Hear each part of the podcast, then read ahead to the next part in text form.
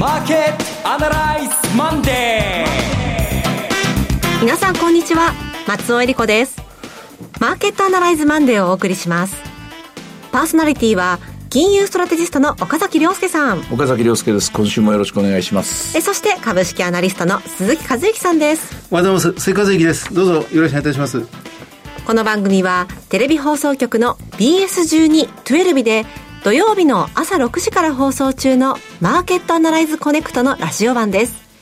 海外マーケット東京株式市場の最新情報具体的な投資戦略など耳寄り情報満載でお届けしてまいります。さあ世の中ね結構夏休みムードというか、うん、電車の中でお子さんいらっしゃったりとかね、うん、観光地がにぎわってたりしてますが今年のマーケットは夏休み来ないですね、うん、あのたまたま土曜日に宇都宮に行く用事がありまして、えー、えー、まあ、先週までお話したセミナーなんですけどもお祭りだったんですよ宇都宮が。はいでそこでお祭りに行くんだろうなと思われる若い女の子たち、浴衣姿の女の子たちが大勢いたんですけども、えー、いや見事に崩しっていうんですか。あ浴衣のね。浴衣を短い、えー、それこそミニスカートみたいな浴衣の着方とかあるいは昔のように下駄を履くんじゃなくてサンダルとかハイヒールみたいなのを崩してきたり、うんえ。ー、髪飾りとかも日本のやつじゃなくてなんかポリネシアンっぽいようなやつとかお化粧の仕方もそれだったりとかへえおしゃれだなと思って、ええ。ー、セミナーのことをしばし忘れて 見とれていました。そうでした。はい、はい、今年はイベント満載の夏ですね。本当ですね。さあ今週はマーケットどうなっていくんでしょうか。今日もお話伺っていきますこの番組は株365の豊トラスティ証券の提供でお送りします。今週のストラテジー。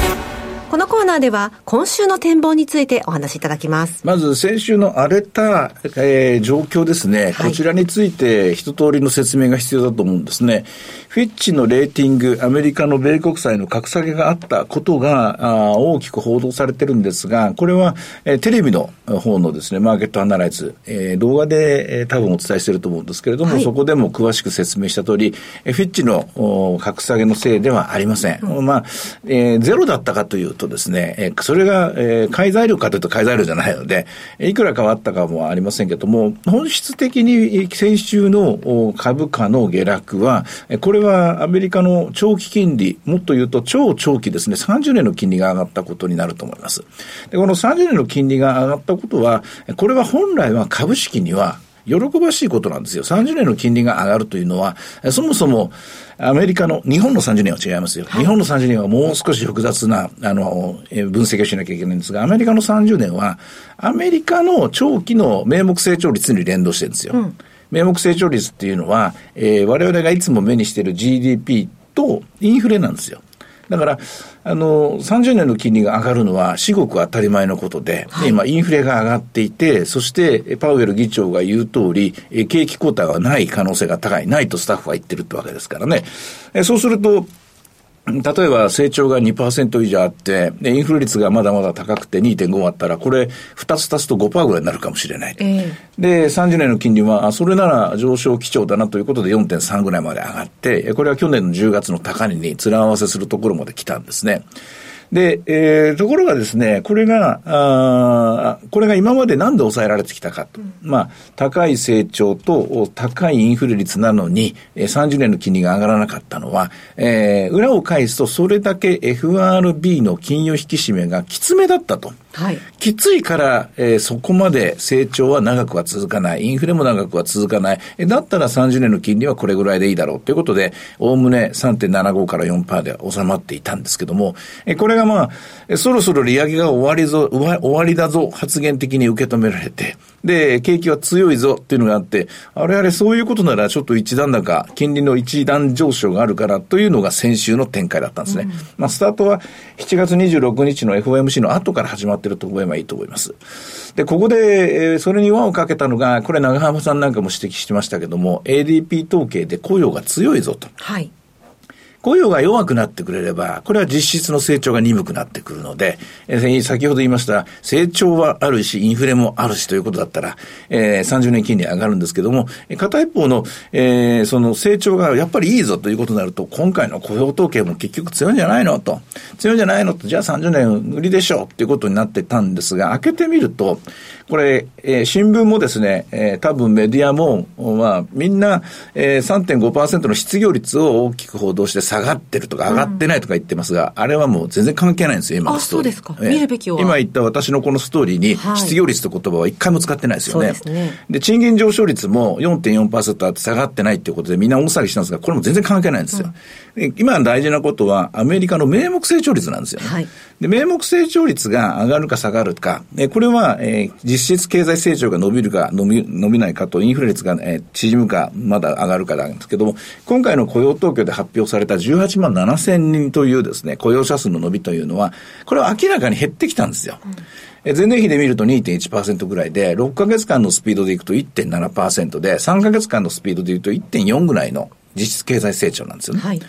でこれならば FRB の見立てである1.8%がアメリカの今ちょうどいい長期的なえー、経済成長率見通しですよという、この数字の枠内に入りますから、うん、そうすると名目成長も、えー、今のような数字ですよね。今だと一番近い数字で PC のコアが4.2あって、えー、と、46の経済成長が2と 4, 4ですから、4.2と2.4としたら6.8もあるわけですよ。うんこんなこと言ってたらどんどんどんどん30年金利上がっちゃうんですけども、やっぱりこれは短期的だろうというふうにもう一回落ち着くことができて、そして30年金利は、えー、金曜日の段階で4.3から4.2に下がりました。で、これでめでたしめでたしと思っていたのが、金曜日の前場までなんですよ。はい。で、金曜日の前場まで、えー、ナスダックも株式市場、えー、大型成長株みんなゆっくりと戻りに入ったんで、めでたしめでたし、えー、これで、えー、落ち着いたぜと、えー、8月も頑張れるなと思った矢先に入ってきたのが、バイデン大統領の、はい、えー、対中国向けの経済制裁の強化、追加の話をすると、これ今日7日ですから、今日明日中にですね、発表になると思うんですよ。で、今一生懸命、あの、ロビーストたちは中身が何なのかテキスト探してるみたいなんですけども、分かれば、おそらく株価がもうそれに反応してくると思うんですけどね、ヘッジファンドなんていうのはそういうインサイダー取れるルートいっぱい持ってますから。これもし非常にきつい制裁がさらに課される、課されることになると、これはトランプ時代のあの米中関係に戻ってしまうので、えちょっと心配だったので、金曜日の5番はですね、まあ一旦退却した人も多かったと思いますが、まあ今日全場の動きを見ると、はい、それから追加でですね、新しくこの米中問題、米中の追加経済、あのアメリカのチャイ中国の追加経済制裁については、新しい悪いニュース入ってないような、えー、動き方をしているかと思いますね。もちろんここにアップルの、えー、減収、減益ですか、この話が入っていて、地合が悪かったんですが、あの、繰り返しますが、失業率のせいではないし、えー、フィッチのせいでもないし、えー、賃金上昇のせいでもないし、アップルのせいでもないと私は思います。私は30年のせいであって、で、30年のせい、30年の金利が上がったことと、金曜日にもう一回バイデン大統領が対中経済制裁の追加を講じるという、これアナウンスメント、これがあったので、先週に関して言うとですね、アメリカは1%ぐらい下がったのかなというふうに思います。で、日本はというと、1週間で、2%弱ですかね、1.7ぐらいなんですね。やっぱりまだ不安定ですね。あの、先週のこの時間は、これでいけるでしょう、3万4000円方向にと思ったんですが、3日しか持たなかったですね。はい、やっぱりこの辺のところがまだ鈍いところで、3日しか持たなかった理由は、やっぱりトヨタ一社じゃ無理だなって感じですね。うんトヨタだけで全体を押し上げる力、まあ、トヨタ並びに、えー、自動車株は、えー、先週一週間、なかなかしっかりしてたと思うし、あるいは、えー、海運の優先がですね、えー、すごいでかいですね、自社株買いするとか、こういうまあ個別材料に働いたと思うんですが、えー、日本株全体、トピックスとか日経平均は、やっぱりまだ、あの、YCC の後遺症というか、10年金利がどこまで上がるんだということを、ここにビクビクしてんじゃないかと思うんですね。うんあんまりビクビクする必要ないと思いますけどね、あの、よく計算してみればいいと思いますよ。例えば住宅ローン金利の残高がいくらあるんだと、こんなもんかと。はい、で、新規の住宅ローン借りれる数字がどれぐらいなんだ、こんなもんかと。日本がアメリカみたいに、FF レートみたいにですよ、無担保コールレートが5%になるんだったらアウトです、今の日本は。しかし、どう考えても日本の金利は上がっても1%だと私も今思います。YCC のですね、えー、あの、容認される最大値ですよね。それ考えると、えー、え全体的にはこの辺のところで値固めをしながら、えー、おそらく買える、あ、業績が良いものを拾っていく、ポートフォリオを作っていく、こういう作業じゃないかと思います。えー、ちなみに肝心要の外国人投資家は、えー、7月の第3週も第4週も買い越してましたね。はい。だから、買いは続いてると思います。これ統計は財務省の、えー、対内のですね、えー、非居住者の、えー、日本向けの株式ファンドの、えー、買い越し売り越し額です。まあ、以上、ここまでが、えー、先週1週間の、えー、なんかああ、大雨、スコールにやられた日本株という印象なんですけども、全体の構造は変わってないと思います。もう一回またやり直していくんでしょうね。ただ今週は、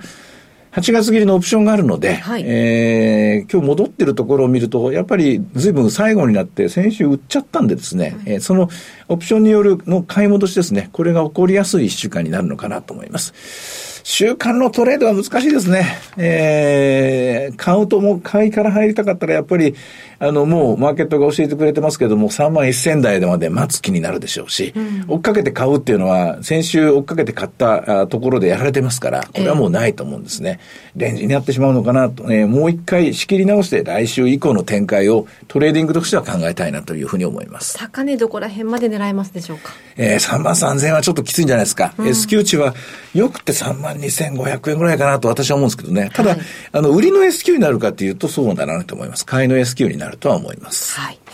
えー、そして一方今週は決算もたくさんありますね。そうですね。あの、今週が、この佳境を迎えるということになりますが、大型企業は、あの、小型株に関しては来週までもう少し、あの、引き伸ばすことになりますけど、まあ、今週は、やっぱり注目は水曜日のソニーと、それから NTT ですね。特に NTT 株は、もう33%政府が保有しているものを全部いっぺんに売却するなんて話が、うんのちらほら出てましたけど、はい、まあ、どうやらこの土日の間に、甘利さんの方から、まあ、これはまあ小出しにしていくというようなことですね、防衛費の財源捻出で、まあ、これ当てにしてるのはもう間違いないようですが、うん、いっぺんに売却することはないっていう方向に固まりつつあるようです、ね、時価総額の3分の1ですか。ということは、何兆円なんですかね、これね。すみません。というか、えあとで、えー、4兆、いくら ?4 兆円あるの？4兆円あると。全部売ったら4兆円なのか。うん、じゃあまあ、まあ4年か5年かけて売っていくんでしょうね。うん。1年に、うん、1兆円ずつぐらいでいいんじゃないですかね。そういった注目の決算もある今週ですけれども、金曜日がね、山の日でお休みなんですよね。あそうか。ええ。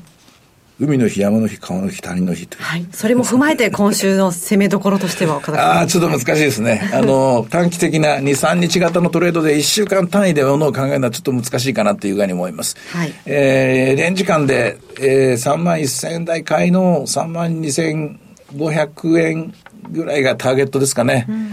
あんまりこう、うん、大きな相場はちょっとないのかなという気がしますね。はい。えー、では今日の動き見てみましょう。株365いかがでしょうか？現在3万2179円ですね。寄り付きの最初の数時間だけですか、3万1000台は。985円スタートの815円まで一回売り物が出たみたいですけども、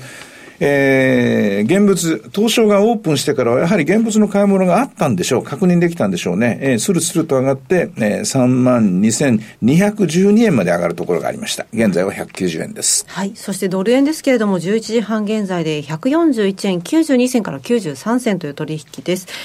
えー、ドル円、今週はいかがですか？これも小動きでしょう。アメリカの、まあ、あの、とりあえず30年のピークが大体4.3ぐらいかっていうのは見えたので、はい、これ以上上がることは、新しいニュースが、えー、あ、今週 CPI があるんですけども、CPI っていうのは、これ短期金利に連動する、短期金利10年までの金利なんですよ、動かすのは。はい。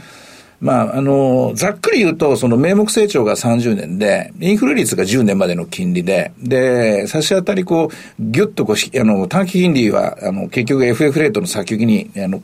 連動しますから、今の CPI の動きっていうのは、アメリカの2年までの金利に一番連動こうに影響を及ぼすんですね。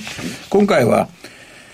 えー、っと、コアが変わらずか、あそんなわけないと思うけどな、これ誰が予想してんの？あ、あ証券会社ね。前月比で、えー、前年比で4.84ですし、まあ中身だろうな、もうちょっと詳しいことを予想しない、見ないと、このトップの数字だけ見ても相場にはならないですね、これ。はい。えさて、いろいろ展望していただきました。BS1212 で各週の土曜日朝6時から放送しています。マーケットアナライズコネクトもぜひご覧ください。また、Facebook でも随時分析レポートします。以上、今週のストラテジーでした。ではここでお知らせです。株365の豊かトラスティー証券から岡崎良介さんがご登壇される YouTube から飛び出しての無料の少人数制セミナーをご案内します。9月9日土曜日、金沢で開催。岡崎良介、エミン・ユルマズの投資戦略セミナー in 金沢です。11時半会場、12時開演です。講師は、この番組でおなじみ、岡崎良介さん。そして、エコノミストでグローバルストラテジストのエミン・ユルマズさん。進行は大橋弘子さんです。プログラムは、エミン・ユルマズさん、大橋弘子さんお二人による、年後半の世界経済と金原油相場展望、Q&A タイムもあります。そして、岡崎さんによる2023年の投資戦略。こちらも Q&A もありますよ。たっぷりとわかりやすく解説します。さあ、岡崎さん、今度は金沢ですね。9月です。えー、9月で、それでもうちょっと景色は変わってる可能性もあるかなっていう気がするんですけどね。はい。で、えー、9日でしたよね。9日です。で第2週だから S q の翌日か。あー面白いですね。え多分、えっと、資料はコンプラチェックがあるので2日前に作るんですけども、はい私の資料はほとんどホワイトボードに書くことになると思います。あそうですか最近そういうケースが多くて、宇都宮でもそうだったんですけどね、もう間に合わないんですよ。あと 一番新しいの入れようと思ったら、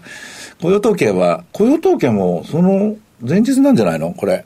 あの、1日、9月の1日だと間に合わないと思うから。まあ、いずれにしてもそういう臨場感あふれるセミナーにしたいなと思ってます。はい。こちら入場は無料です。定員は80名です。応募多数の場合は抽選となります。なお、今回のセミナー受講は、北陸地方の皆様を優先的にご案内させていただきます。北陸地方の皆さん、ふるってご応募ください。会場は、金沢駅西口徒歩5分、TKP ガーデンシティプレミアム金沢駅西口ホール 2B です。お申し込みお問い合わせは、豊かトラスティ証券お客様サポートデスク、フリーコール0120-365-281 0120-365-281までお願いします。受付時間は土日祝日を除く午前9時から午後7時までです。締め切りは9月7日木曜日の正午です。応募状況によっては締め切りを前倒しする場合がございます。貴重な機会ですので、北陸地方にお住まいの皆さんぜひ振るってご応募ください。なお、ご案内したセミナーでは、紹介する商品などの勧誘を行うことがあります。あらかじめご了承ください。以上、株365の豊かトラスティ証券からセミナーの情報でした。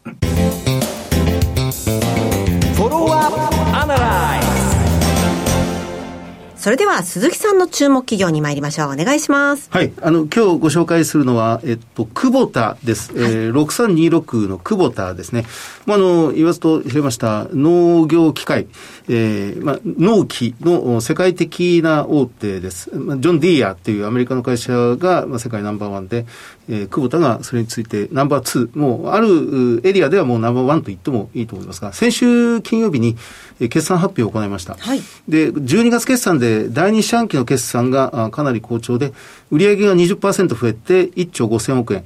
で、営業利益がうん55%増えて1845億円。で、第2四半期回ったところですので、通期の業績を増額修正しまして、えー通期えー営業利益2700億円だったものを2850円に、えー50億円に引き上げてきて、これでえー33%の増益ですが、ただ中間期で1800億円出てますので、えー通年で2800億円っていうのはまだ、まあ、慎重に見ているということですよね。あの、農業機械が売上の、まあ、9割近くある。で、水処理が10%ぐらいの売上を持っているというところなんですが、この農業機械というのは、その、ひまあ、普通の産業機械以上に景気動向に敏感なんですよね。はい。景気が農家の皆さんというのは、えーまあ、従事されている方というのは、その先行きが相当明るくないとええ、農業機械という、うその大きな金額に対して投資してこないので、で今回は、まあ、値上げが非常に浸透しているというのもありますが、アメリカとヨーロッパと、それから特にインドで、はいえーこの農業機械の販売が非常に好調だったということがありますね。やはり、まあ、コロナからの生産回復が相当、まあ、強まってきている。まあ、特にインドが、うん冬場に豊作だったということもありまして、逆にタイが干ばつの影響で、えー農業機械の買い控えが起きてしまった。っぱそれぐらいまでに、ちょっと先行きに対する不安が出ると、納期というのは売れないということになってしまうみたいですね。で、えーまあ、中間期で5割増益。で、今、PBR が1.3倍ぐらいです。で、時価総額が2兆5000億円。売上2兆9000億円。で、えー総資産が4兆9000億円ですから、うんまあ、割安だなというふうに思います。配当利回りが 2%, 2ちょっとというところですね。あの、もう一つポイントとして注目したいのは、あの、今130年ぐらいの歴史のあるう会社なんですが、久保田というのは、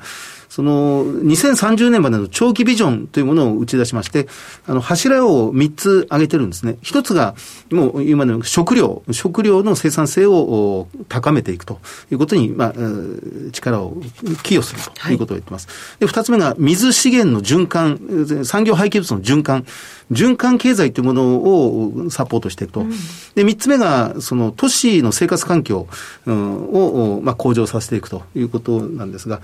特に売上の10%を占めている、しか占めていない水処理部門、水部門、これ、ダクタイル鉄管という錆びない、えーまあ、水道管で、まあ、えー世界でも大変有数な会社ではありますが、その日本のこの下水、上下水道の地面の中のこの水道管が、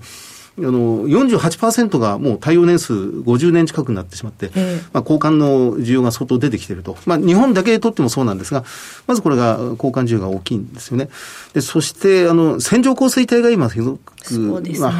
発生しやすくなっている。はいで、都市部の、その下水道の処理というか、流れ込んだ雨水の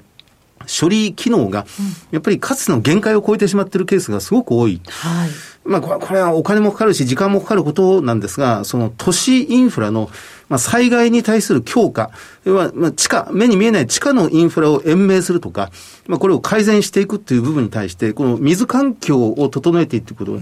れ、久保田はただ単にあの、水道管、上下水道の管を取り替えるっていう需要だけでなくて、そこにあの、センサーを搭載して、まあ、の農業機械なんかもそうなんですが、